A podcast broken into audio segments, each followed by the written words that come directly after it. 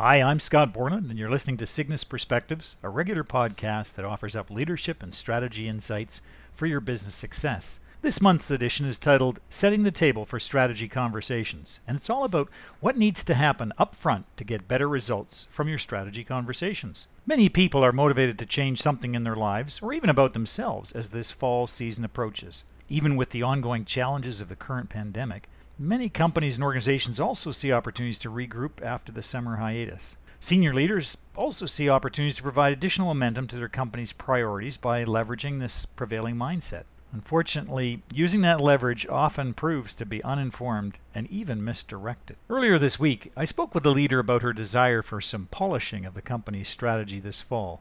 Good timing, she quipped. Everyone seems to have a slightly bigger appetite for change. When asked about her requirements, she responded in a very familiar way.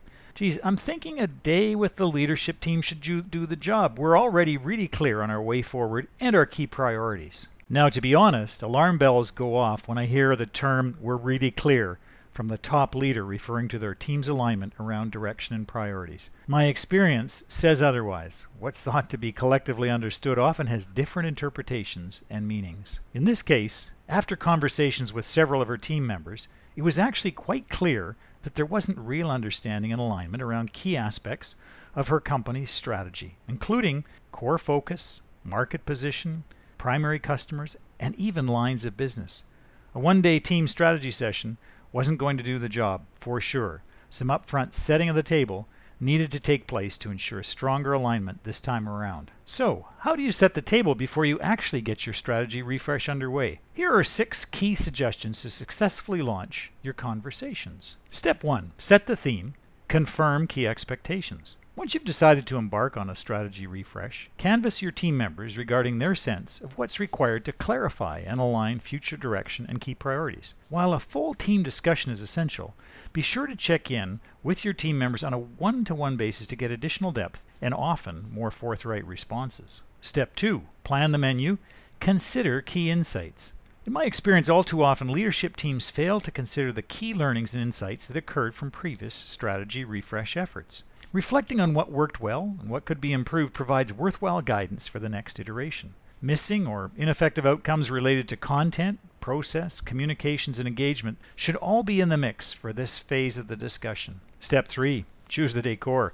Identify relevant drivers and barriers. Be realistic and honest about possible barriers to the success of your strategy refresh effort. These may include time constraints, individual and group commitments, and incomplete data. On the flip side, Identify aspects within your team, organization, industry, and even markets that may provide urgency and momentum around your design efforts. These may include changing technologies, shift in your customer preferences, enhanced competition, or even new and emerging markets. Step 4 Confirm the ingredients. So determine your level of success. Any strategy refresh is best evaluated in the light of actual results. How well did you and your team do in terms of realizing key goals or accomplishing major priorities? For those that succeeded, can you identify the factors that enabled you to execute successfully? And for those that fell short or failed, what were the contributing characteristics? Use this information to fine tune your process and determine how to best craft content. Step 5 Incorporate options by confirming major assumptions. Often, without realizing it, we have understated assumptions about the world in which we work, be it about our shareholders, the competition, current and potential customers, the regulatory framework under which we operate,